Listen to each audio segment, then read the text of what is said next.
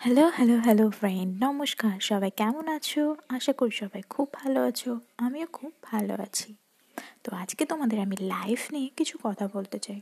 তো শুরু করা যাক। তো প্রথমে যেটা বলব সেটা হলো, আমরা সকলেই এটা জানি যে নিম পাতা খুবই দিতে হয়। আর চকলেট যেটা আমরা খেয়ে থাকি, সেই চকলেটও উৎপত্তিগতভাবে খুবই দিত হয়ে থাকে। তো আমাদের লাইফটা এই নিম পাতা বা চকলেটের মতোই কিছুটা তিতো হয়ে থাকে। তো আমরা কেউ কেউ কী করি, এই লাইফটাকে সেই নিম পাতার মতো করে উপভোগ করি। মানে খুবই তিতোভাবে উপভোগ করে থাকি।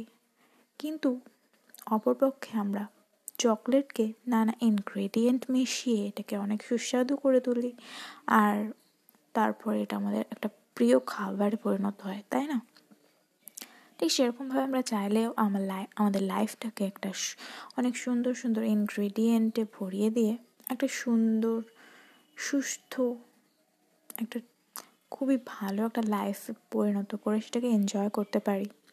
সো আমি শুধু এইটুকুই বলতে চাই তোমরা তোমাদের লাইফটাকে নিম পাতার মতো করে এনজয় না করে একটা চকলেটের মতো করে এনজয় করো। তাহলে অনেক ভালোভাবে লাইফটাকে উপভোগ করতে পারবে। So thanks for listening and bye friend. See you soon